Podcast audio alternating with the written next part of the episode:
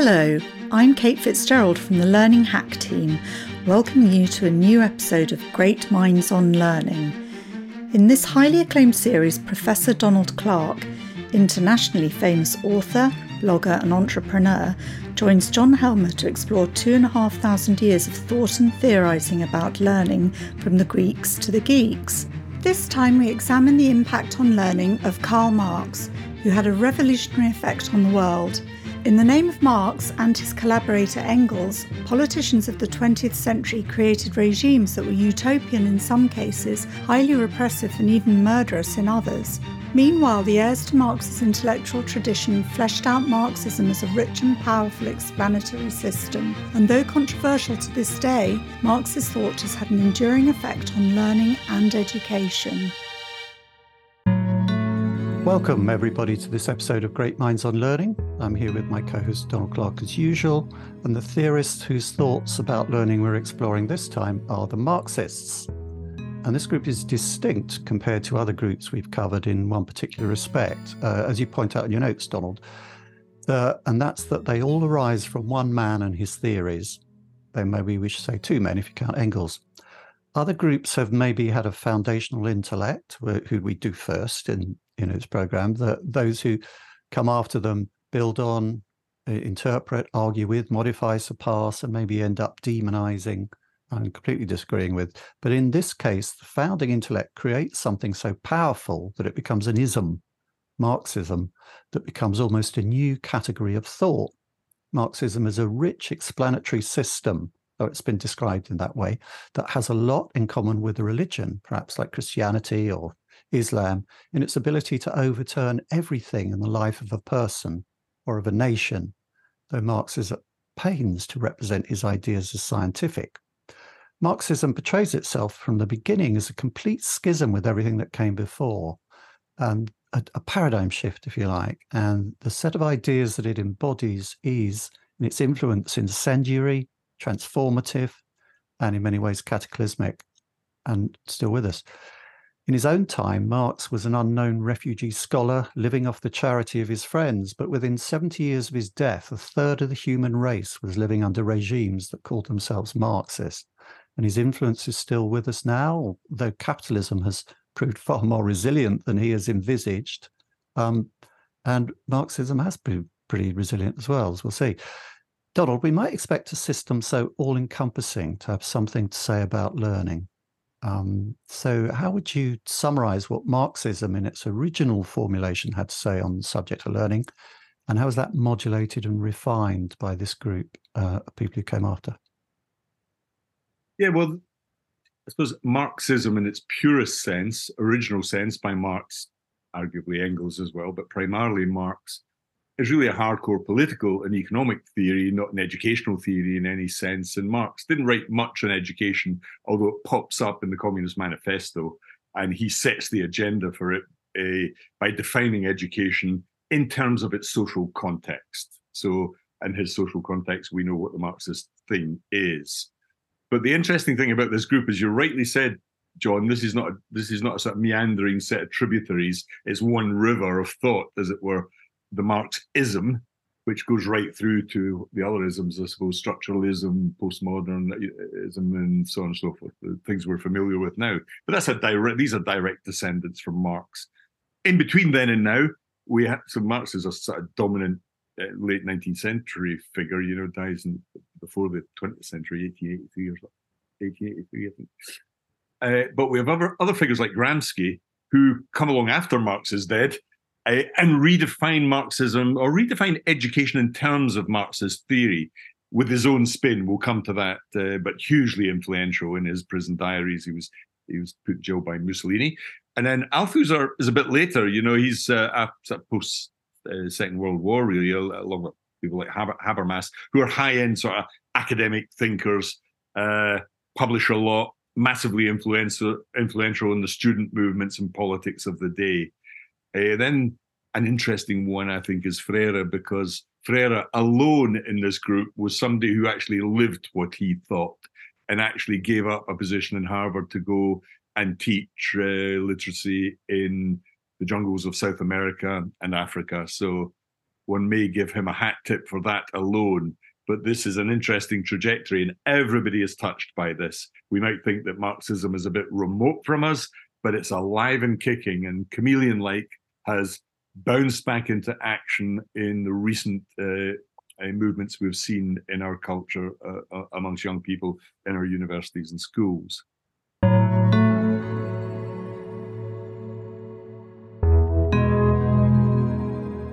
Well, let's start with the big man himself. I mean, almost to get him out of the way. Although, you know, it's such a big fee, you can't really do that.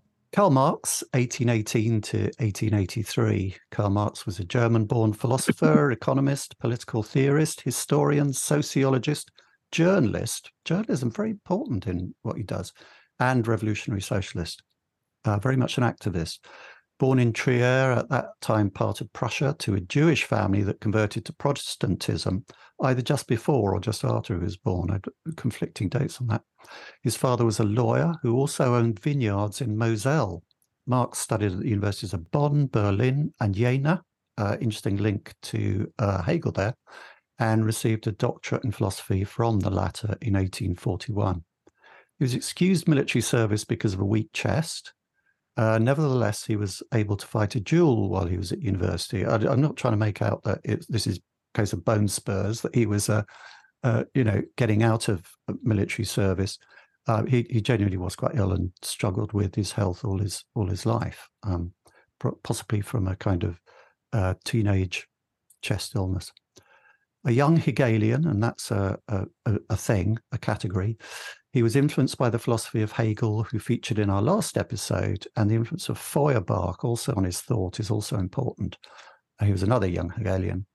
Blocked from following an academic career by the Prussian authorities' objection to radical ideas and the atheism of some of these young Hegelians was probably just as shocking to them as their liberalism, perhaps more so. He took to journalism. With Frederick Engels, who he met in Paris, he authored what was to be their most famous work, the Communist Manifesto, published in 1848, significant year, a year when there were revolutions all over Europe. He was chucked out of Germany, chucked out of France, chucked out of Belgium, and dogged by ill health, he settled in London where he was to spend the rest of his life and where, famously using the resources of the British Museum, he embarked on a three volume work, Das Kapital, also a bestseller. It remained unfinished at his death. Donald, there's a lot to be said about Marx, but we are here specifically to talk about his importance for learning, obviously. To what extent do we find that in his work and that of Engels, or or is it more a case of what he leaves behind for the followers to pick up on and elaborate? Um, it, you know, what is there in, in Marx about education? Yes, we did a podcast on the German idealist, the last one we did, John. And yeah. it's interesting that you mentioned Hegel there because Hegel also, there's a direct lineage here from the German idealists into Marx, and Hegel in particular with uh, what became dialectical materialism, which actually became a, a central plank in sort of ed- reflection on education. But we'll come to that in a moment. Your, your question was really about the what did Marx actually say on, ed, uh, on learning and education? And the truth of the matter is not much. uh, however, his premise, the premise behind his sort of Marxism, the ism for a moment, was that our very thinking, how we think, what we think, is this determined. The institutions we set up in schools, universities, and so on are all determined by class structures or, or basic economic structures, which he lays out in Das Kapital and many other texts. So mm-hmm. education is this consequence of this, uh, the way we think in economic terms. We don't realize that, but it's that's what he thinks is true. Now he he first mentions that his, his big statements on education really are in the Communist Ma- Manifesto, which he co-authored with Engels, of course. Uh, and, and he has this big exclamation, and your education, you know, it's almost like a poster. Uh, and he, defines education as being socially determined. Okay, it, the, the conditions under which you uh, are brought up, either as a member of the proletariat or, uh, or, or, those who are oppressing you in the capitalist class, that's what condition. It's education that, in a sense, plays the role in defining your role in his scientific method, although it turned out not to be science. Okay, mm-hmm. so that so he has this, and your education defines it as a social context in a sense. But he, to be fair, he is a bit prescriptive uh, as well in this. You know, he he rants and rails against child labor, wants to abolish child labor. That that's in the Communist Manifesto, along with a very interesting. This is where the link with the, the German idealist comes in. He's a big advocate of state-funded education, right out German idealism, Humboldt, and all the things we discussed there. In other words, he's in line with the capitalists on this one in a of sense, because that that became a norm post-Reformation. Hmm. But he he also had views on the way in which education should be now used. You know, and he was actually a promoter of vocational learning. He thought there should be a pride. Other Marxist theorists that will come to think this is true as well. That we almost diminish the pride in work and learning for work uh, towards the more intel, intelligentsia view of education.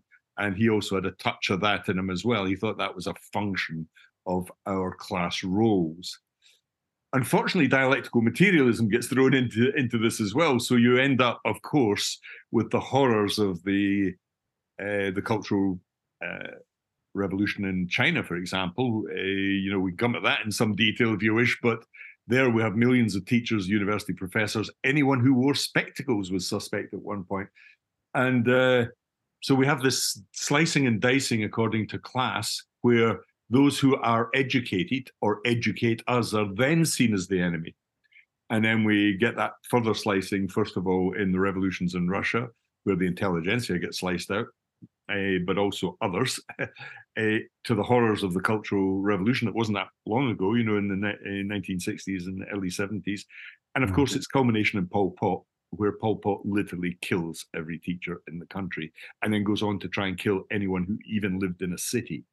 So let's not underestimate the sheer horror, the apocalyptic view of Marxism that led to the deaths of millions of people, many of whom were teachers and educators. Mm-hmm. It's not good. We tend to, you know, put a shining light on the on its route through French intellectual thought into postmodernism, but, and then forget about the reality. And the reality was this was quite horrific. you know, we still have Marxist states. And who are the Marxist states? Well, communist China. You will still see Marx uh, on the on their big jamborees and flags behind uh, the, their Politburo. We have North Korea. Vietnam and Laos are still Marxist, interestingly, and of course in South America you have the remnants in places like Venezuela, Ecuador, and so on. So they're and Cuba, of course. Uh, so it's still around and kicking. Mm. Uh, pure form of Marxism, but actually, what we'll be discussing today is more a, a softer form of ma- Marxism. So, the Communist Ma- Manifesto, that was the first one, and that there was hardly any more detail than that from him, apart from one thing, and this is of real interest to us today. And this was sort of found and resurrected re- recently because they found that Marx had written a very interesting little, not really, it was a fragment, not so much an essay on called a fragment on technology. And so he seems to have predicted the idea that it wouldn't have been an industrial mechanical means of production. It would also move into the division of labor would move into knowledge workers as well. And that mm. these, you know, individuals would have lots of careers in knowledge work and so on. It was really quite a sophisticated little and very prescient look into the future by Marx. Yeah. Okay. So he thought that education would pass from one sort of one bit to another, depending on what society needs. And of course, society no longer needs pure manufacturing; it need, need lots of people who work cognitively. Yeah. So in this fragment, uh, uh, fragment uh, on technology, he he unpacks that, and a lot of people have picked up on that recently. There's a guy called Negri who calls this info capitalism, and has a Marxist analysis on the knowledge economy. Another guy called Dyer uh, Witheford, who does the same thing. But the most common book, which a lot of people have read because it was quite populist, is Bastani's Fully Automated Luxury Communism. Fully Automated Luxury Communism, which is quite an interesting book, actually. And I think that's maybe, you know, for describing the influence of Marx, uh, uh, that book, which you can buy now, it's a you know it's a popular book in a way, but it's a th- thought experiment, which is if technology, and let's take AI as an example, which we've discussed many times, Supposing that becomes so productive that we have so much leisure time and that capitalism does what it always does, and that's sort of uh, eliminate labor, then we may be mm. able to we may be able to see through this AI phenomenon a world where sort of communism becomes true, and that we live on the products of this increase in productivity. And that was capitalism, funny enough, yeah. being a destructive force, becomes in the end a communist ideal very interesting idea, I think. But yeah, but, but it's an idea. It's not in any way a new idea. You know, oh, this yeah. idea. People have been putting forward this idea since Oscar Wilde, Soul of Man, Soul of Man under socialism. Um, We'll have so oh, much yeah. leisure time soon because the machines will do all, all the work. Um, spend all our life kind of painting pictures and stuff. And in fact, Marx himself thought that capitalism had um, had solved the problem of resource scarcity.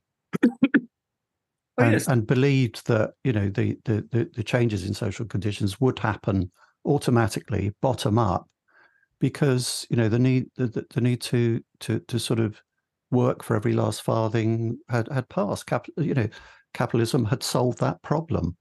Um, Francis Wheen, in you talked about pure Marxism as being, you know, what the what kind of Mao and Stalin were doing. But Francis Wheen says in his biography of uh, Marx that um, Mark, Marx, and he's read all, all of Marx's stuff, that Marx would specifically have, have hated uh, the idea that you had totalitarian regimes doing this stuff because he felt it should bubble up from underneath. It was not, you know, I mean, he wasn't past sort of um, funding people to giving people rifles to go and sort of shoot at people and stuff himself, although that's disputed. Yeah. But he didn't necessarily believe you would have a totalitarian regime to to bring it about. It would happen from beneath. That's correct, because he, he did invest a lot of time and thought into dialectical, well, Lenin as well, into dialectical materialism, which is the ongoing unfolding or flow of history that comes from Hegel. And that's absolutely right. He was more of a Heraclitean change will happen and we'll eventually get through this, as opposed to change will be enforced by a group sitting at the top telling everyone else what to do and how to reach yeah. back. Whose names ends in IN. Yeah that that's absolutely spot on there. There's a misconception of Marx that he was this, uh, you know, uh, we have to mechanically slice half the world and kill half the world and impose a totalitarian political regime to achieve the end. He thought it would happen because history would unfold in that way, which is why Popper is right in criticizing one for his historicism. Hmm. And uh, that historical determinism that's deeply rooted in Marx and deeply rooted in, the, I feel, a lot of the way people think at the moment about the end of days, the Millerian, I always get this word wrong, you know, millenarianism, the end of world uh, view is a is is what it has. A, that's one of the distinct influences of Marx on contemporary thinking that the world's going to pop and uh, history is unfolding as they think it will, and we're determined to all die horrible deaths in the very near future. That's essentially a Christian thought, end of days. Yeah. And a lot of people, of course, think that Marxism uh, has sprouted from Christianity. You know, the meek shall inherit the earth, as it were. Uh, and uh, there's a lot of reflection on that now, which we'll come to as we speak about the other people. But to sum up on Marx, didn't say a lot about education, but boy, did he have a massive causal effect on others who had plenty to say on the subject. Okay, let's hear what they had to say on the subject.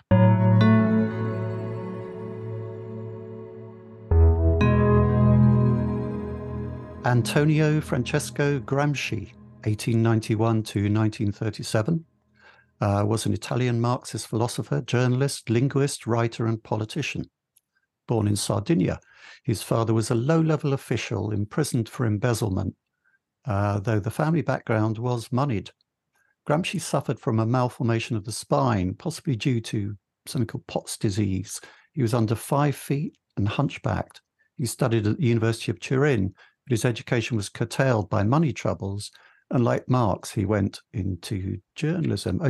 It's, it's interesting the biographies of these people, of the Marxists, they're very often lower middle class or petit mm. bourgeois with possibly a moneyed background, which means that they are déclassé in Marxist terms, and very often have physical dis- disabilities of one one kind or another, and uh, trouble getting funded for their education.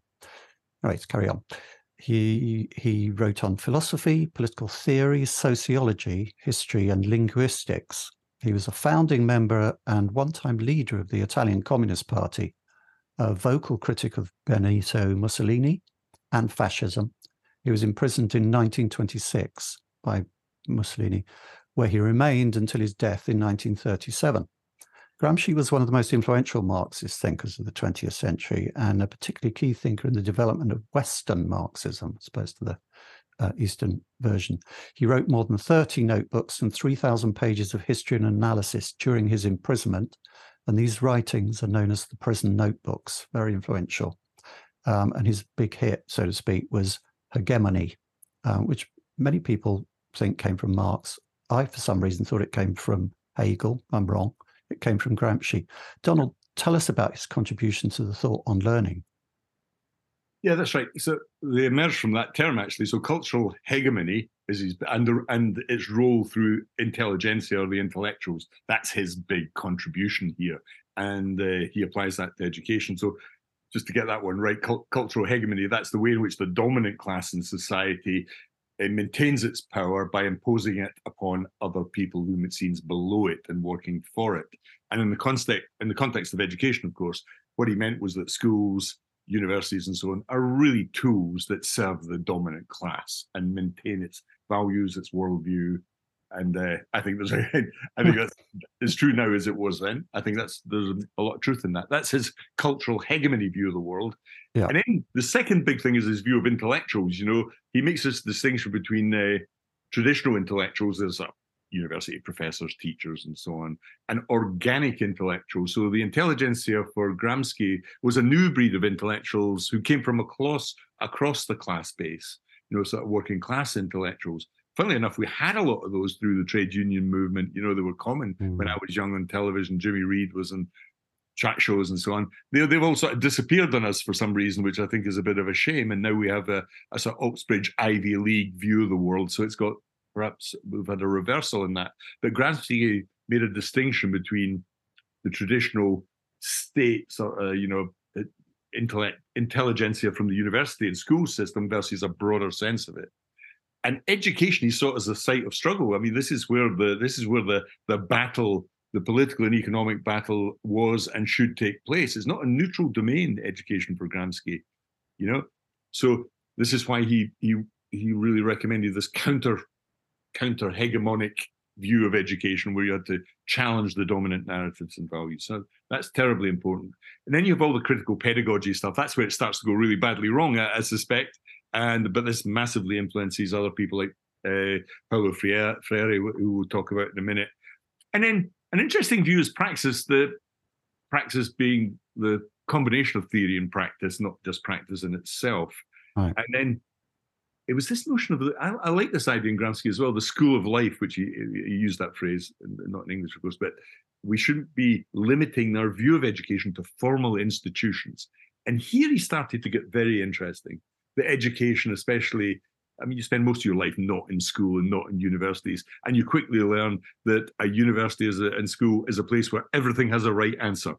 Actually, in the real world, hardly anything has a right answer, which is why there is such a clash, and hardly anybody who can operate in schools and universities actually can operate in the real world because it's a bit messy.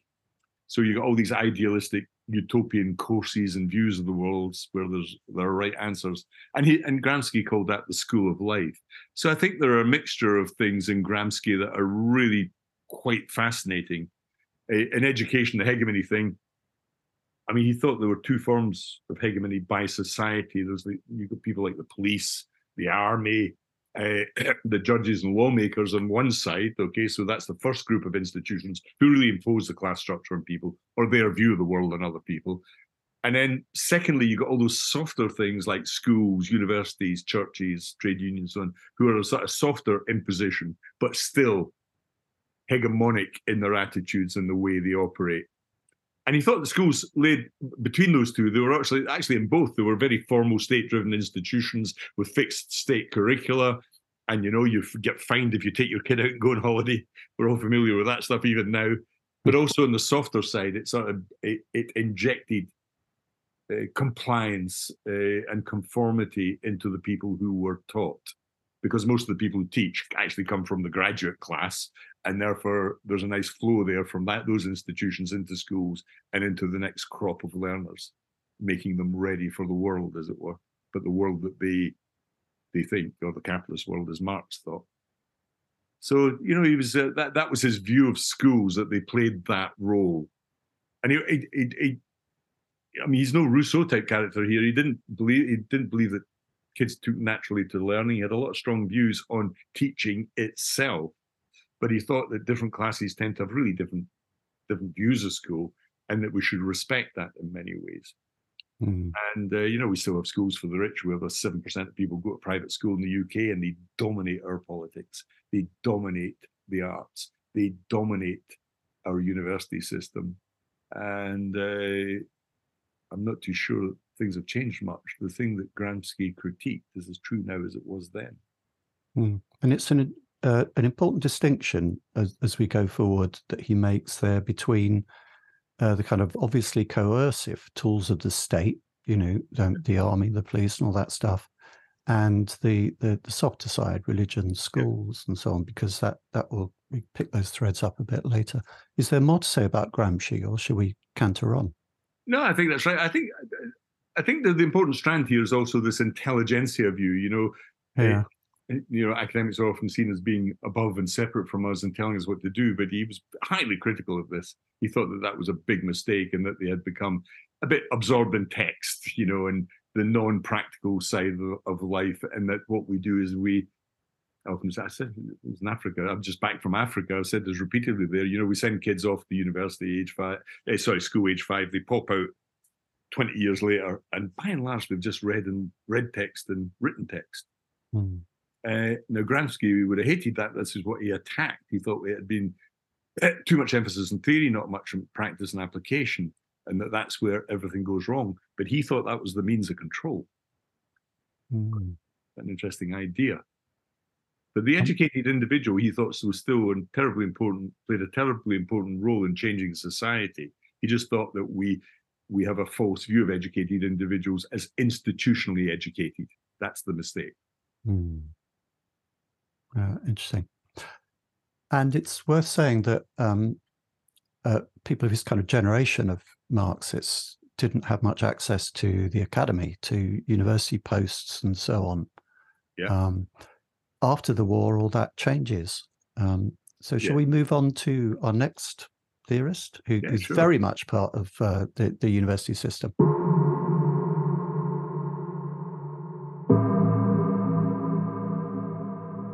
We're talking now about Louis Pierre Althusser, 1918 to 1990.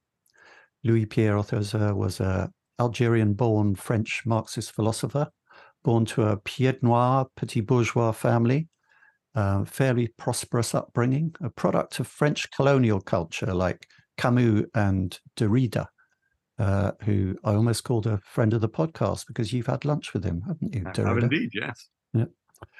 So Althusser had a Catholic mother, very important, and Catholicism coexisted with his Marxism. Uh, they, they, seem like odd bedfellows, but um, my kind of experience of Marxists, especially ones that I, I met in the from the, the Labour Party, all all seem to be ex-Catholics, strangely enough. Um, he studied at the elite uh, École Normale Supérieure, a famous university that uh, all these people like Sartre went to as well. But his education was deferred as he was drafted into the French army in 1939 on the outbreak of the Second World War, most of which he spent in a prisoner war camp in Germany, Schleswig-Holstein. Um, this is where he became a Marxist, first hearing about it from a Parisian lawyer. After the war, he returned to the ENS, where he eventually became professor of philosophy. There, he organized lectures with people like Deleuze and Lacan. Among his students were Derrida and Foucault. And we're, we're crashing into another um, ism here, or another couple of isms, structuralism and so on. Althusser is commonly referred to as a structural Marxist, in fact, although his relationship to other schools of French structuralism is not a simple affiliation, and he was critical of many aspects of structuralism. Um, and we start to get, once uh, Marxism, Marxist thought really enters the academy, uh, all these kind of terrible battles and snipings and um, denunciations and um, you know, re- really it all becomes like Twitter within Marxism. And this is where you get this thing where you've got the, the kind of um, CPBML and the CPEML, Communist Party, um, Marxist Leninist of England, at daggers drawn with the Communist. Party, Marxist Leninists of Great Britain. Um, Althusser was a long-time member and sometimes a strong critic of the French Communist Party. He, he suffered from bouts of depression throughout his life after the war and was quite probably bipolar. Uh, now, people tend to think of that you don't know about it in quite a cozy way, you know, because um, Stephen Fry uh, is, has outed himself as bipolar. Uh, actually, as I, I know to my cost, my own friendship group, it can have absolutely horrendous results in a person's life. Um, and in terms of kind of violence, imprisonment, and so on. Um, and, and, in this case, Althusser, it was like that. In 1980, during one of his periodic bouts of mental illness, he killed his wife, the sociologist Helene Rytmann, um, but he wasn't prosecuted. It, it, it's a bizarre, tragic, but interesting story. And Helene Rytmann, he'd, he'd met just after the war. Uh, he at that time was um, very inexperienced about life, had, had never had sex, she had been a member of the resistance, had um, quite possibly executed collaborators towards the end of the war, had a wide experience of life, and he he he was desperately in love with her, and and had a kind of rather mother son relationship with her. I mean, you know, a Catholic mother, he had mummy issues. Let's not get into that. Let's save it for the for the um, episode on Freud. But he was committed to a psychiatric hospital for three years after this tragic event. Um, especially tragic for Elaine, and died in 1990. Donald, a sad story. What has been the story of Althusser's influence on learning? As we get the collision of two isms here, Marxism and structuralism, perhaps you could tell the listeners what structuralism is as part of your response. You know, just quickly, right. 25 okay. elevator pitch. All right, okay. Yeah, yeah no pressure. We'll, we'll As we will be covering it in episodes to come yeah, but we'll squeeze another podcast in the middle here for sure. Yeah, yeah. That's no problem. Yeah. No, the start, the you're right in pointing this out though, because this becomes a big influence on Marxist thought, structuralism itself. You know, early to mid 20th century, really. Uh, the belief that you know human life, languages, culture, liter- literature, art, and so on, is not really understandable in isolation, but within within its it, but it's only understandable by its position in a system or structure of relations. Uh, that that's structuralism in a nutshell, really. So, but it's more than that because it, many structures give you a, a, sort of method of analysis that, that makes you focus on understanding these structures, and that uh, that was thought to be terribly important in terms of culture, language, literature, and God and politics itself. Uh, and this had a massive influence on the humanities uh, of universities around the world, but especially in Europe, of course, and France and Germany and so on, but also in the UK and the US. And it still has a sort of stranglehold, I feel. It's morphed into several other things. So you, structuralism, I'm trying to see what main points are really. It's the, this notion of the importance of systems and structures, first of all.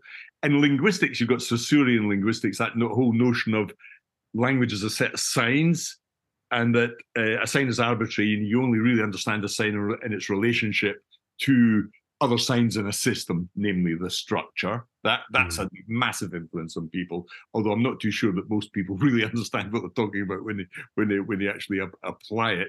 Binary oppositions, they you know they really really did like to attack that. I think that's one of the really fruitful areas of structuralism that we tend to think in those antonyms, good and evil, and so on, as opposed to shades of grey. Mm. Uh, there, so you got all that Saussurean stuff, and then in anthropology, you've got people like uh, uh, Claude uh, Levi Strauss, who, who applies structural myth, kinship, to- totemism, and so on. Structural anthropology.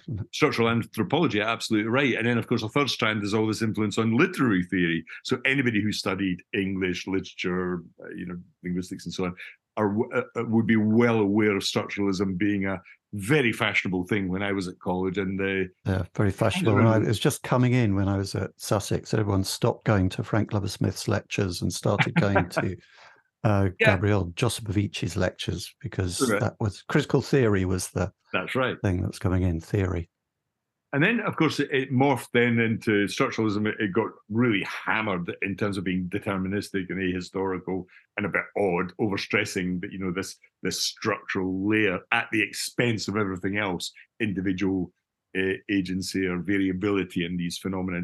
So we then go into you know postmodernism and it, it, it morphs right into the the whole foucault derrida lacan type world. So it's uh that's what it was, but it was massively influential at the time, of course. Mm. And uh, the interesting thing about its relationship, well, if we talk about Alth- Althusser for a minute, the what he did was put the flesh and the bones of Gramsci. So he says, "Yeah, you're right, Gramsci, but we had, and let's call them the ideal." This is where the structuralism thing comes in. They were very good at inventing uh, vocabulary. So he, he calls these things ISAs. That's not the saving account that we're all aware of, John. Uh, these are the uh, ideological state apparatuses. In other words, th- these are schools, these are universities. Now, he also has these things called the RSAs, which are the repressive state apparati, and that's the army, police, prisons, courts. So again, that binary that Gramsci brought up between the kind of. It's exactly it, John. Yeah. So he's really picking up on distinctions formulated well by Gramsci, but Gramsci, but giving them more flesh, more definition. Uh, now he thinks this is just he's a true Marxist, so he thinks this is the way history will unfold. That the dominant class will, of course, use these state apparatuses uh, to to oppress other people, but that will let, then lead to revolution and, and enlightenment. So it's not it's not some weird conspiracy theory, you know. It's not some people sort of deliberately get a book, a blank piece, piece of paper out, and design these systems to oppress people. It's the way it represents economic development unfolding in a sort of dialectical Hegelian manner. If that makes sense. So, so you have the ISAs and the RSAs. The ISAs are the ones we want to concentrate on here because that's school. Okay, that and he thinks that the ISAs are really they're very smart and that schools he thinks that right down to the level he discusses grading and assessment and exams and credentialism is the primary means of control. And i think he's onto something here because i think there's a crisis in relevance and credentialism we see in schools and universities now you know everybody's got bits of paper nobody cares sort of thing. Mm-hmm. but he thought that that was a method by which the ruling class imposed themselves upon others a process of filtering and exclusion you know, it was this all signaling. Was a Caplan view of the world, and that this is this is really sort of for him. You know, the state does this. The state wants this because it wants to to to streamline people into certain types of work in the way that they will serve the state. So the selection is very, very deliberate in that sense. Uh, and another one for Althusser is religion. He thought religion played a similar role, and especially when it was in schools. You know, if you go to a Catholic school, you will know that, or Jewish school, or an Islamic mm. school, uh, which which is which is a bit odd, really. Uh, you, well, I mean, it's odd to be a Marxist and think that those schools should even exist, given Marx's view of religion, and that was true certainly of Althusser. He, he thought they shouldn't exist, and uh, I would agree with him on that one. I think uh, the way in which religious ideologies clash, even in our modern world, witness what's happening this week, the horror of that, mm-hmm. then perhaps the perhaps the Marxists had a, a thought here. And they really played a significant role in making state systems secular, certainly in France, obviously, but like right back to the French Revolution, but in other states as well. We've we have a de minimis view of the role of ed- uh, religion ed- in schools in many countries and that's partly due to the influence of Marxist type thinking as well. Yeah. So it's, um, it, it's interesting that. Sorry, it's interesting what you say about ideology and, and schools. It, it was a university that first occurred to me that schools were at all ideal, ideological. Yeah. Uh, because you, you, we we'd had quite a, you know, in, in hindsight, could see we had quite a liberal crop of history teachers at my school, and uh, they were they were younger ones. Um, there were young teachers, there were older teachers who'd been through the war and had bits missing, and generally were extremely kind of hardline and right wing. And then the new younger crop were were all kind of Oxbridge educated liberals. Um, we we did the Cold War and um, stuff like that. Then I went to university and I mixed with people who'd been to schools where they got a completely different take on history. So I, I got into conversation with uh, someone I was rooming with, who was um, a member of the local Conservative Society uh, on campus. And he started railing against, wasn't it a terrible thing when the Tsar liberated the serfs? Isn't that what caused all the problems? And I, I was kind of like, hang about, that's not the way we learned it. um, and, and, then you would find that, you know, various different schools had been teaching different stuff and, and, and it depended on what the prevailing ideology of that school was. You know, people from yeah. public schools had a completely different take on things from us in the state sector and so on. Well, I, I had this similar but almost totally bizarre encounter with full milk camp, uh, Marxism at university. And uh, when I went to university, I shared a room, literally two beds in one room, uh, with a guy called Robin Pearson, who was studying German and fine art at Edinburgh University, mm. and he became uh, really the head KGB spy for the whole of the UK. I didn't discover this until a panorama program all about in 1993 when myself, I remember I had gone on holiday with this guy, you know, he was a, a good friend of mine, drinking buddy as it were. Uh, didn't know, and he had been uh, he'd been spying for 12 years by that point. They found out when the wall was knocked down. They found his file, uh, and uh, I've subsequently had all sorts of dealings with spy-like people. But uh, that was a harsh reality for me when I discovered that uh, you know actually I was sharing a room with a a, a, a full blown Marxist who really did believe this stuff and really did want to destroy the country that we lived in. Now, that that was really interesting to me, and it, it you know when I this is 1993, so it was four years after the wall came down because mm. all the hmm. burners had all the paper shredders had burnt out. But they came to the British files, they had burnt out, but they only knew his code name. But they eventually got charged, of course, uh, for for spying. But he was the head honcho and had you know full invisible ink, you know transmitter 500 marks a month type spy. Yeah. Recruited lots of uh, intellectuals. Now, what's interesting about that story was that you know this is the this is the Gramsci Althusser view of the world. That intellectuals still have a great role to play, and Marxists really thought that targeting them was useful because they had such an influence on the rest of society that they were the people you would go after first. He wasn't interested in recruiting workers in any sense. It was the intelligentsia in the university system he was after because they had most influence. But uh, yeah, we, we we grew up in that era, didn't we? When when it was a real thing, when the Cold War was a real thing. Mm. Oh, absolutely. And you know, there there were kind of definitely spooks on campus, and you know. Mm. Um, in fact, uh, there were a lot of Iranian students there, and they, they, they said one in five of the Iranian students on campus at Sussex was was a spook. Yeah, well, we know the, the, the modern version of that, of course, is the is the new sort of Cold War 2.0 sort of thing is isn't really with Russia, who are a diminished state. It's with China. That's where all the effort's going in terms yeah. of defense spend. And of course, the same thing is hap- happening. The we've had the we've had Chinese spies in the House of Commons, and we, it's quite clear that the Confucius Institutes, for example, have played a major role in that, and they are all attached to major universities. And so you the same thing is playing out as it has always in the past we just have a new enemy. But remember, the new enemy, in a sense, is a Marxist government. The, the, Chinese government is avowedly Marxist. Hmm. So if we it's didn't have here, enough of our it's own. All here, John. Oh, it's all still kicking around.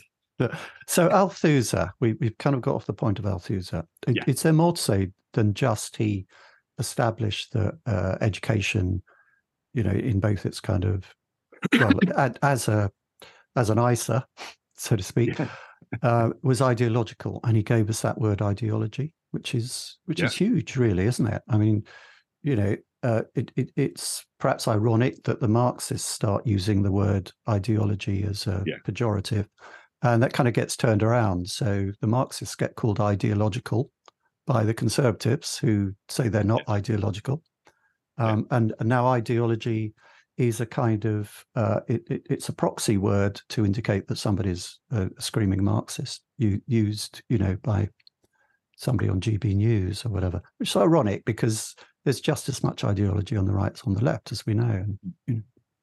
this is why Popper was so interesting.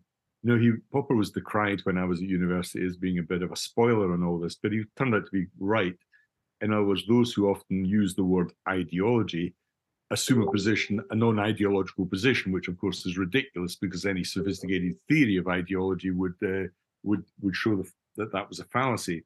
And what Popper did was classify types of theory and what he called a universal theory. So he accuses Plato of this. It wasn't you know Plato. He accuses Freud of this, and he also, uh, of course, famously includes Marx in this.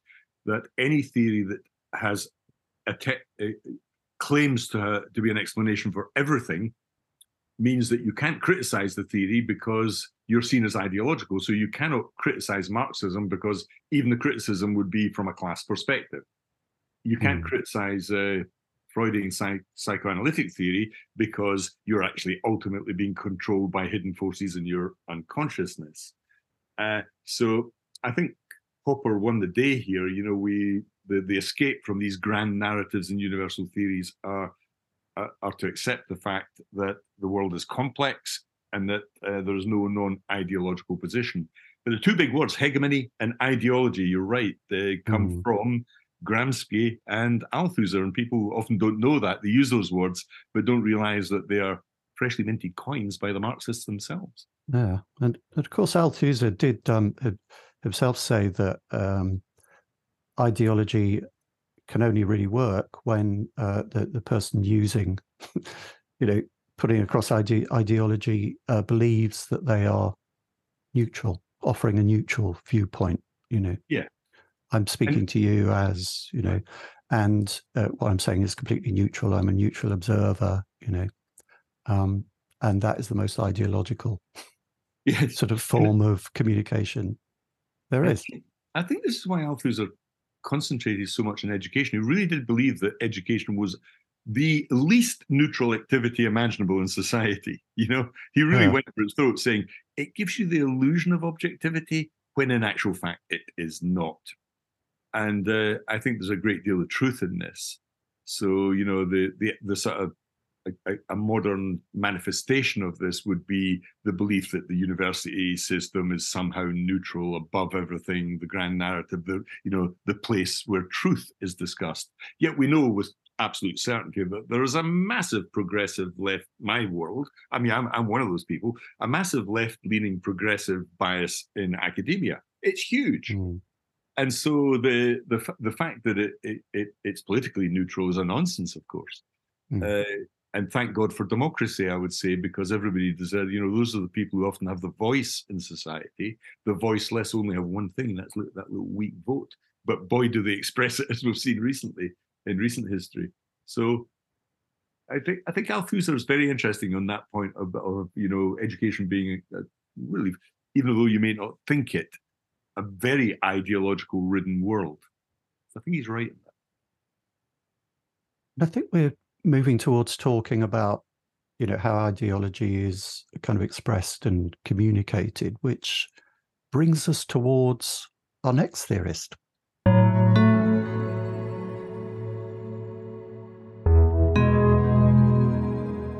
Jürgen Habermas, uh, 1929, uh, still among us, though obviously quite elderly now, mm. is a German philosopher and social theorist in the tradition of critical theory and pragmatism born in Dusseldorf with a cleft palate, calling for corrective surgery, uh, leaving him with a speech dis- disability, which he, he, says caused him to to focus on communication um, more. A difficulty very often hones your your awareness and sense of um, of that particular thing. I suppose is the thinking.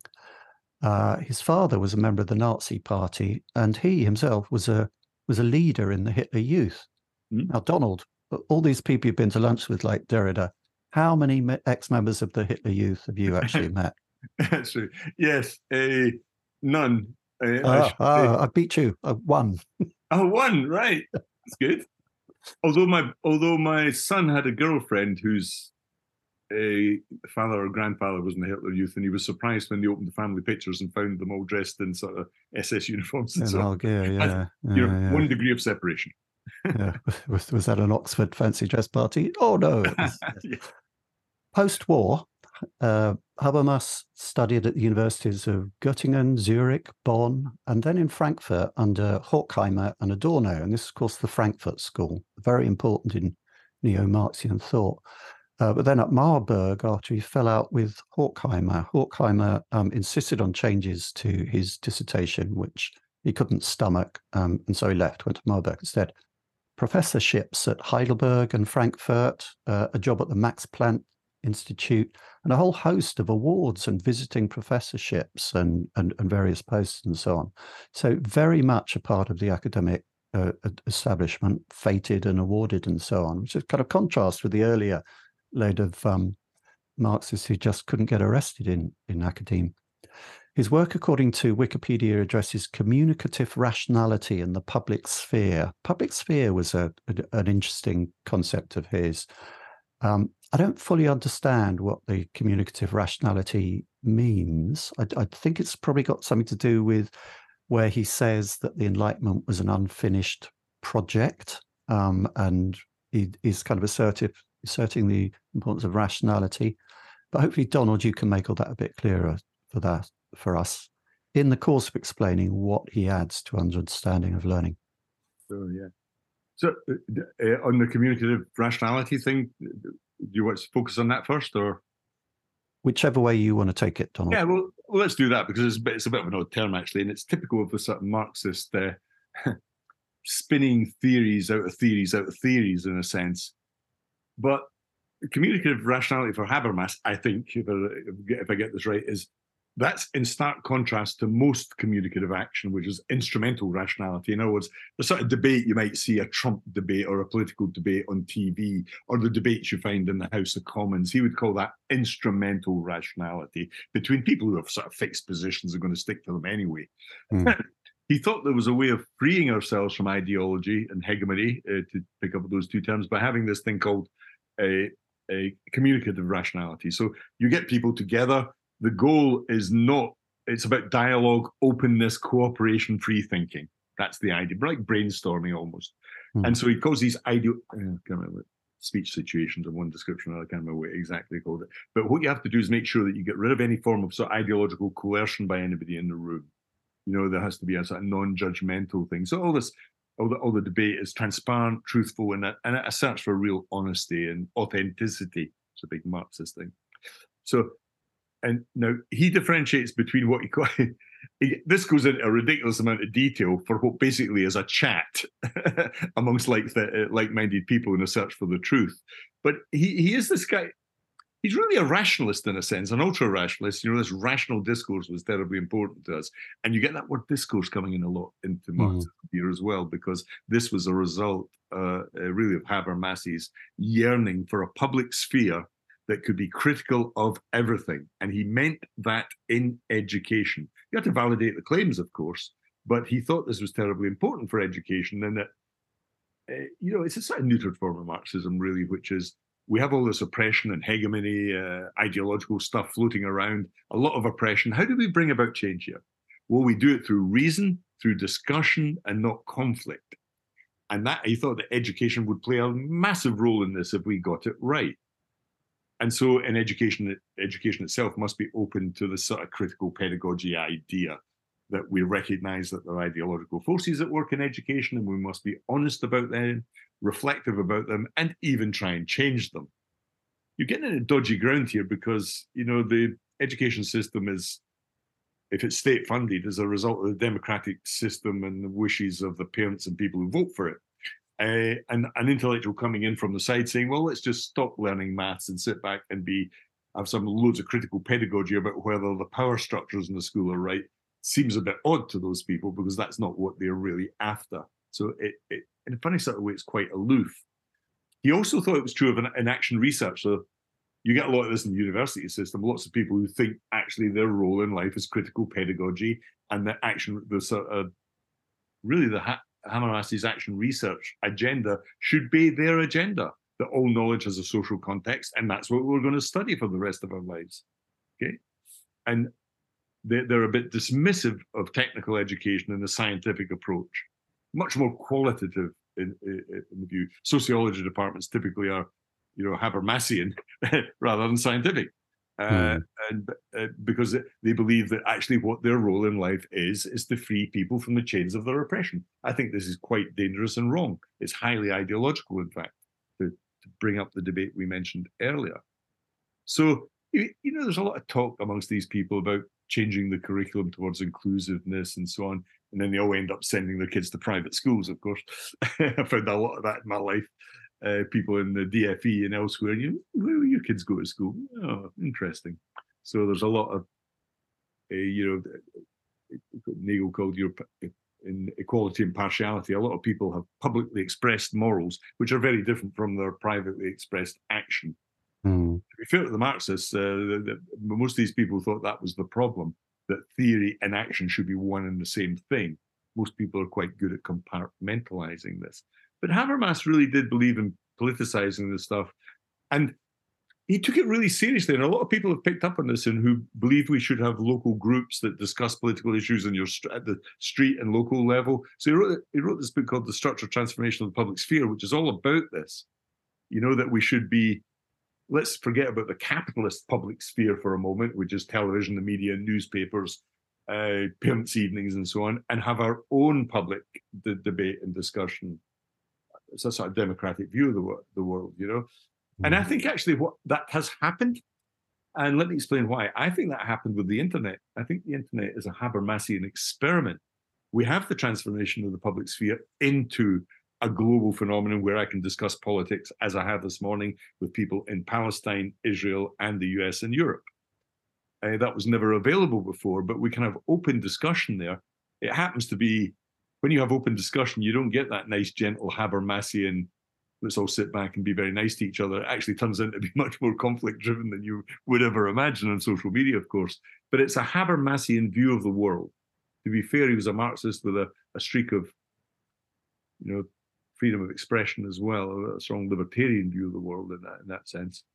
But mm. I, hmm. I, think the action research stuff I have very little time for. I criticize it because it's soft, it's woolly, and it leads to educational research that goes nowhere. Huge sums of money spent on this stuff uh, by the critical pedagogy people. It has its own journals and so on, but I think it's largely uh, screaming in the dark. I think you've been very critical of Habermas. I think a lot of people think that sounds quite good. The idea that we would sit around and we would discuss things, uh, acknowledge our ideological positions and so on, rather than you know turning the whole of discourse into uh, a fight for a knife in the dark or whatever the phrase was, which which seems to be happening on Twitter. I mean, I don't know what what Twitter you go to, Donald, but my Twitter over the last week has been absolutely unbearable because it, it's full of misinformation, it's full of faked up memes, and people yeah. essentially shouting at each other, screaming at each other, with yeah. very little kind of of the type of discourse that Habermas is talking here about here. Isn't there something to be said for his his kind of um, his, enlightenment view that rationality can still be kind of you can still have rational discussion in the public sphere. Oh yeah, oh no, I wholly agree with that. But uh, I had an interesting example of that this week. You know, I was in Africa and South Africa in an academic environment, all academics, and there were some English people there, one in particular, and I brought up the fact that I voted for Brexit, and you would have think I had been an SS member during the Holocaust or something, yeah, yeah. the way I was treated. So I'm all for favour of this, but don't imagine for one minute that it exists even in higher education. Try try mentioning the fact that you voted for Brexit in a higher education context and see what happens. See, it's hard enough to neutrality and rationality goes very quickly. It goes, it flies out the window at the speed of light. So I, I agree with you. I think I think that discussion in the public sphere is interesting, but when you try it, I mean, I had to, you know, when I was deputy chair of the Arts Fest, uh, Festival here, I used to go along to events post Brexit and say I voted for Brexit, and I would be the only person in the room. And this is what the Marxists say. They say, don't forget that all of these institutions who say they, they, they say they promote debate and openness and rationality are actually playing another game here. So, right from all of these theories, Marx, Gramsci, Althusser, Habermas are saying, actually, you might think that they're public debates, but they're not really. Mm. True open debate actually happens very rarely. I, I happen to think that social media is actually the place where a lot of this does take place. There is, of course, a lot of noise because it creates friction. Nevertheless, I have a lot of very rational and interesting and quite deep, you know, I find deep articles and debate on the internet in a way that I don't in going along to a Brighton Arts Festival debate in the Dome or something, you know. Hmm.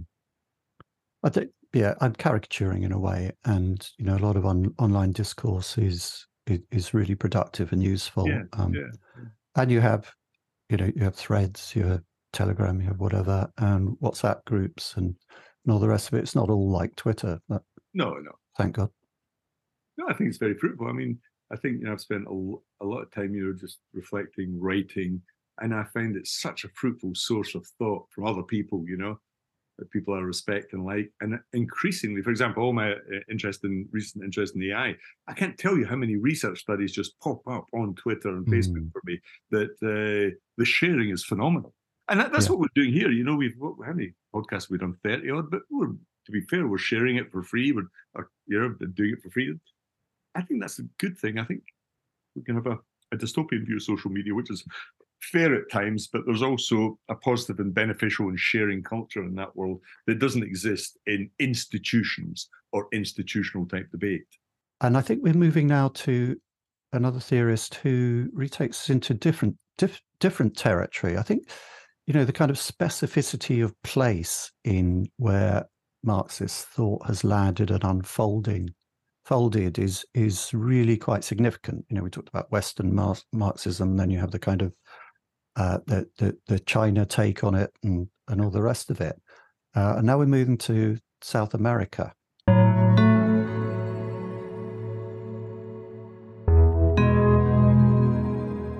Paulo Regis Neves Freire. I, I, hope I pronounced maybe one of those four, four names properly. 1921 to 97 um, was a Brazilian educator and philosopher who was a leading advocate of critical pedagogy. Born to a middle class family in Brazil, he became familiar with poverty and hunger from an early age as a result of the Great Depression. Again, you know, lower class, middle class, déclassé. Uh, a late starter on the educational front, Freire stated that poverty and hunger severely affected his ability to learn. So he, uh, he had a real experience of, of poverty and hunger, which you know so many of us in in countries like the UK don't. Although we talk about it a lot in terms of happening to other people. Um, these experiences influenced his decision to dedicate his life to improving the lives of the poor. I didn't understand anything, he wrote, because of my hunger. I wasn't dumb. It wasn't lack of interest. My social condition didn't allow me to have an education. Experience showed me once again the relationship between social class and knowledge. I think it's very interesting and powerful quote there. But he did get there. Freire enrolled in law school at the University of, uh, is it Recife? Admitted to the bar, but instead worked as a secondary school teacher. I mean, he, he never actually practiced law. Uh, then he ended up heading up the regional department of education and culture, the part of Brazil where he was. Um, Working primarily among the illiterate poor, Freire began to develop an educational praxis that would have an influence on the liberation theology movement of the 1970s. Um, some people will know a lot about that. A coup in Brazil put an end to all that. He was imprisoned, then exiled to Bolivia, worked in Chile for five years. We know what happened there, and with the UN, and began to publish. Offered a visiting professorship at Harvard. Then he moved to Geneva, an advisor to the World Council of Churches in 1980, after years of exile, he moved back to Brazil because political situation had changed there. His influential work, Pedagogy of the Oppressed, is generally considered one of the foundational texts of the critical pedagogy movement and was the third most cited books, books in the social sciences as of 2016, according to Google Scholar. Donald, this guy's biography is such a contrast in every way to that of Habermas. Without seeking to draw an invidious comparison there. Does that show what a broad church Marxist thought has become by this time? And what would you say is Freire's distinctive contribution to learning? Yeah, that was a very good, uh, very good biographical sketch there. I was listening really carefully to that because, I, am as I said, I've been in Africa twice this year. First time in Senegal, and then second time quite widely traveling around South Africa, east to west, north to south. Something. Uh, and you know, on both occasions, it struck me how much theorizing and how much how much my own perspective is very northern hemisphere. And Marxism is a very northern hemisphere phenomenon. If you think about its origins with Marx in the British Library in London and Europe, where he was born, spreads into Russia, goes across to China, Pol Pot. It's all northern hemisphere, you know. And actually, most of the world's poor, of course, live in the southern hemisphere, South America, uh, and of course that vast continent which is Africa. And what mm. is really interesting about Freire is at last we, are, we do have somebody who did live what they believed and gave up and refused to bow to the ideological view of institutions in the northern hemisphere where he would have lived a very comfortable life and went back to South America, worked in Africa also. So you have to also Central America. So you have to really admire him for this because he really took the Marxist idea that you that education is a highly political thing, uh, that there's no neutrality, that it's ideologically ridden, and that if you want to change the world, you have to be there and change it. Uh, but he actually did this. But it was very interestingly, very student centered, his thinking. And th- that's what I find. You know, I'm not a Freire fan, but I do think that he's one of the few theorists at that time, few Marxists, who focused on students, on learners, as opposed to teachers, which is the sort of Gramsci and Althusser Hammer view of the world, which is there's an intellect, intelligentsia who who provide the means of change. He didn't really believe that was true. He thought actually the most important thing were the students here, which I think, and he focused a lot on literacy. Literacy was his big topic because he thought, and I, I quite like this side of, of Freire, the idea that language plays such a fundamental role in education because most people are reading, writing, speaking. They're not doing stuff, you know. So he had this he had this uh, quite interesting. It was almost AI generative in view. He thought that you should create themes that come from the social community in which you. You live. So you get you identify those themes. That might be if you live in the jungle in the middle of the Amazon, then it's a completely different ballgame from living in Sao Paulo in Brazil in an urban environment, in a slum or whatever. Uh, but he thought that you should actually draw these themes. Where do you live? What is your what are your real needs here? And that they're discussed in what he calls cultural cir- circles. So you get you you start to build up a picture, the sort of thematic universe, which is based on words. Now he thought that the vocabulary that you used in education was terribly important. And he right down he stripped this back, de minimis view of the world, 17, 18 words. You you order them phonetically, and then you start to teach people how to read but those words and the vocabulary and the language you should be should be the language you use in your social community uh, among your own family and culture. Now, having just come back from Africa, and when I was in Senegal, you know, it's quite clear that the two colonial languages, English and French, are still dominant in teaching. And yet that's bizarre because Africa is a linguistically diverse place. And when you walk out into the street, nobody's speaking English or, you know, they were speaking several languages, including Zulu when I was there. I even got my avatar and AI to speak in Zulu to address the, the keynote I did, which worked hmm. quite well actually. But you know, being sensitive to people's culture and language was important for Freire, and I think he's absolutely right. This is why I think AI will, because it's going to these big multilingual models that are emerging where you can do it in a hundred, a thousand languages. I think we may have a revolution in this front. I think Freire would have admired and liked this. Now, the reason he focused on students a lot was he came up with this concept, which wasn't new, to be honest, of banking knowledge. In other words, you know, you deposit knowledge in the user's head like a bank account. It's not original theory by any manner of means, but this was this is a wee bit, you know, this is what the basis of his critical pedagogy. So, you know, what, what you've got to do is get the learner to have agency and understand what's happening to them in the educational context. And that they should not only have agency but some say and power in that in that context. Mm. Uh, of course, this is incredibly difficult because it all gets very mushy and very weird very quickly.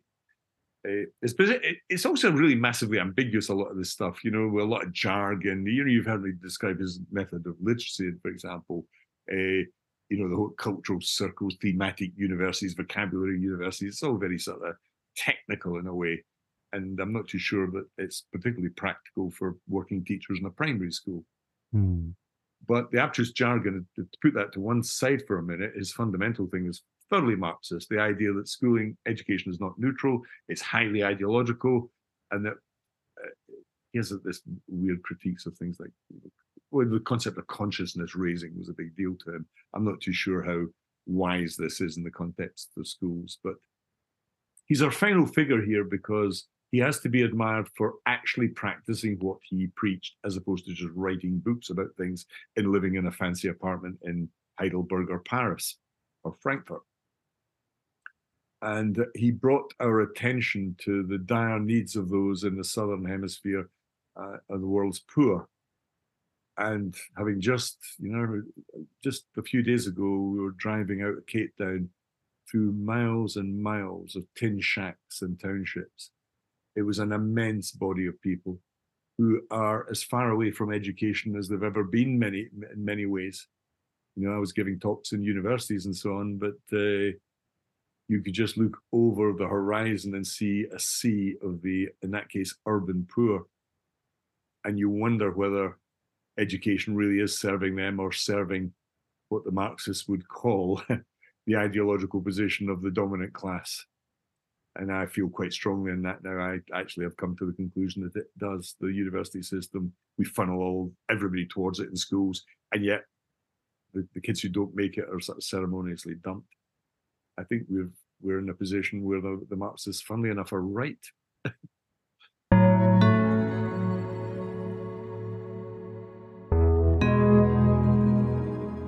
So, thank you, Donald, for opening us up to this group of such surprisingly diverse and interesting thinkers. And yeah. I'd say, from my own point of view, people with very interesting biographies as well. I'm sure a lot of people would not have browsed this particular aisle in the great supermarket of learning theories solely because of the fact that Marx has been and continues to be the bogeyman, the great Satan.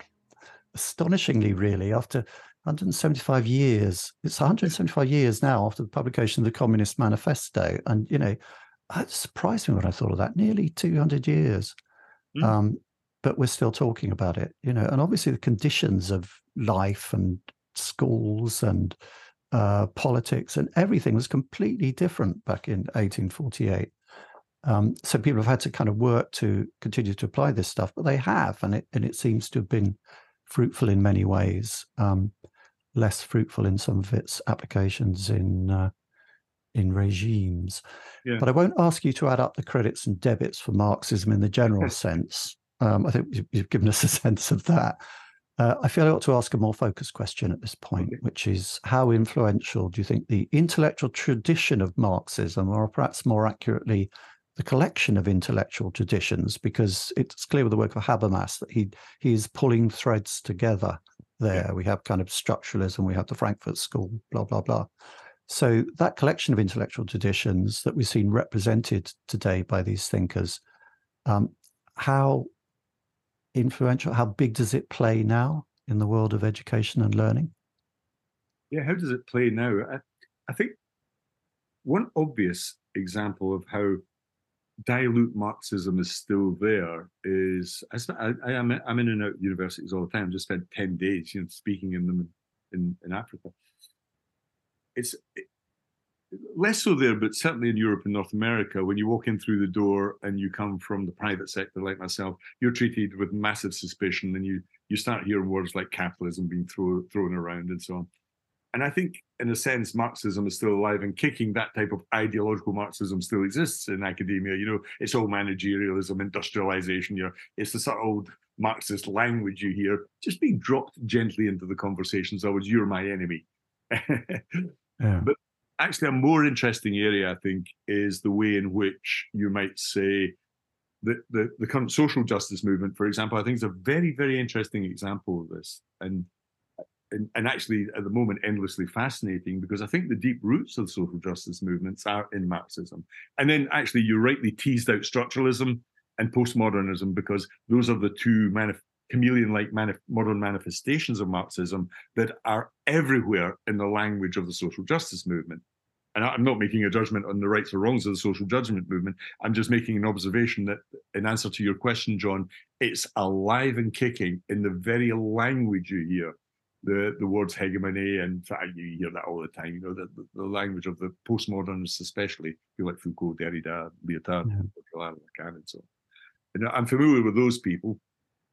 And then you have other manifestation. It, it, it's sort of it's almost like a cloud that completes like bursting out a new a new a, a new cloud of the side of itself.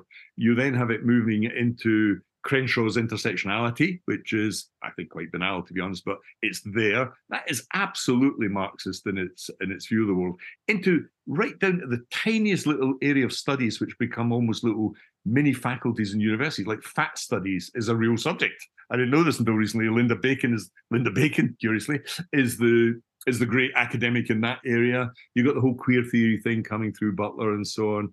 But it's all fundamentally, when you read the stuff, it's really quite interesting how how banal it, banal. When I say I don't mean banal in terms of theory, banal in its use of old Marxist tropes.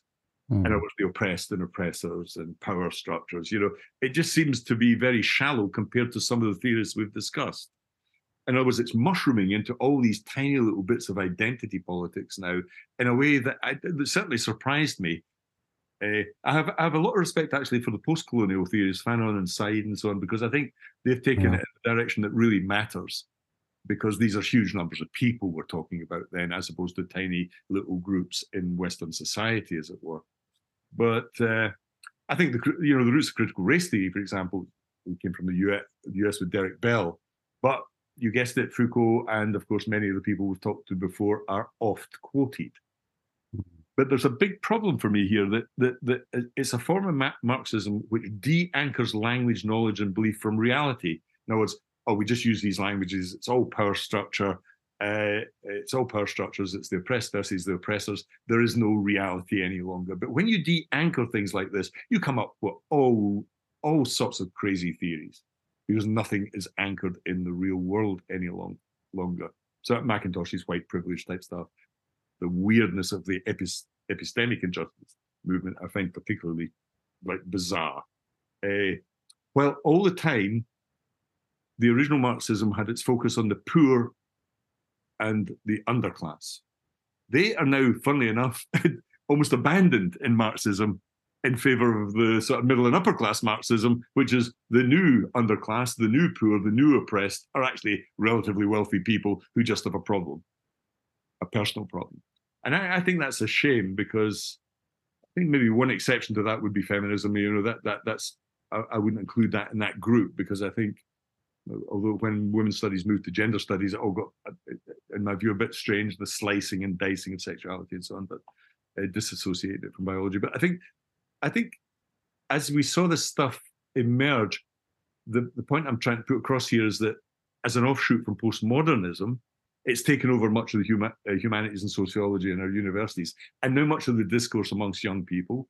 But that decoupling of language from reality, it, it's all part of that Marxist thing, really. And some of it is really good, but some of it is awful.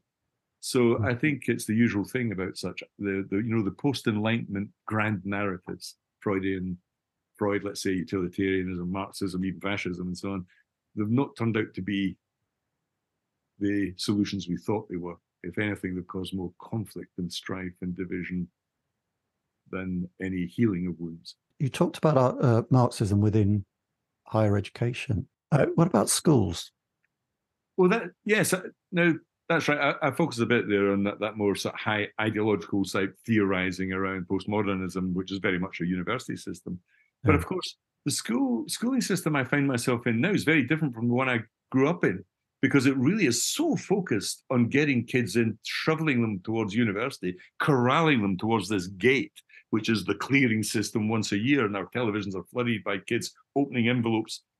Meanwhile, the other kids, not a peep about them which is the mm-hmm. majority, by the way, they, they, they, they, if anything, are suffering more than they've ever suffered from before because vocational learning and the options for them were have dried up really, you know, as all the money was spent in higher education. So I think schools have become as ide- more ideological than they were in my day. Because I went to a school where only four people, only four people went to university the whole of my year. But the rest of the mm. people went on to live reasonable lives. You know, they they, they have lives. They're real people. Uh, but uh, these days, I find that, you know, I live in quite a comfortable, sort of quite wealthy area in Brighton, but the people here, I, people here seem to have no contact with working class people, no, and then the schools themselves are still, even though I sent my, you know, I could have well have afforded to send my kids to high-end private schools, I didn't for political reasons and social reasons. But I find it disturbing that the schools, you know, school governor, I saw this funneling towards universities and a sort of disregard for the poor that Marx sort of commented on in the Communist Manifesto. Curiously, and these other theorists have been saying is part of the ideological view of schooling, and you know the whole marking, grading. You know, what is the what are these credentials? The credentials have become things we pay a lot of money for, and then the world just dutifully ignores them as being irrelevant. Because when you move from theory into practice, which is what Gramsci said was an important thing to realize, the th- the world is very different. And uh, I feel that in answer to your question, John, schools could be subjected to a very interesting analysis as being ISAs in the Althusser sense of the world. Mm. Uh, they still are, I think, because uh, they're serving the state and they're serving a certain uh, minority class with it, of people within society. Yeah. And I don't see that changing much. If anything, it's got worse in my lifetime. To end on a more cheery note, perhaps we Yes. could say that two of Marx's ideas uh, very early on expressed about education where we need to stop sending the kids up chimneys and we need them to teach them how to read. Um, and those things have by and large happened. And if you're going to be Steven Pinker about it, stuff has got better. Uh, Yeah. So maybe we should thank him for that and say thank you and good night and thanks for the fish. There's one interesting. I was in Doha of all places in Qatar once, and actually bumped into Gordon Brown there. I disagreed profoundly with what he had said in his speech because his recommendation, of course, his recommendation from the northern hemisphere is let's get everybody schooling. As long as people can be read can read, we'll be okay. So universal schooling is one of the big sustainable goals. Actually, it doesn't help that much uh, because poverty remains. You can read and still be poor. What really matters is economic development and growth so that people have jobs and have fulfilling lives and can look after their children and live longer. And I feel that sometimes we think schooling and education is the solution to problems when it's not. And this was a cute observation by Gramsci as well. He, this is why he did. He said institutional schooling. The answer to poor schooling is not more schooling; it's a different view of the world. Uh, And on that bombshell, thank you very much, Donald. no, thank you, John. That was. Uh, I think we both had a sort of interesting life here in our encounters with Marxism. I think we, we surfaced most of that quite nicely there. Great Minds on Learning comes from the Learning Hack team and is produced by John Helmer. The podcast is based on a series of blog posts written by Donald Clark, and we thank Donald for his kind collaboration in this project. If you'd like text summaries and transcripts for these podcasts, as well as ads free listening, early access to episodes, and more, why not join the Learning Hack Pack? For less than the price of a coffee, you can get all these benefits and help to sustain us into the future. Go to patreon.com forward slash learning hack for a seven day free trial. That's patreon.com forward slash learning hack.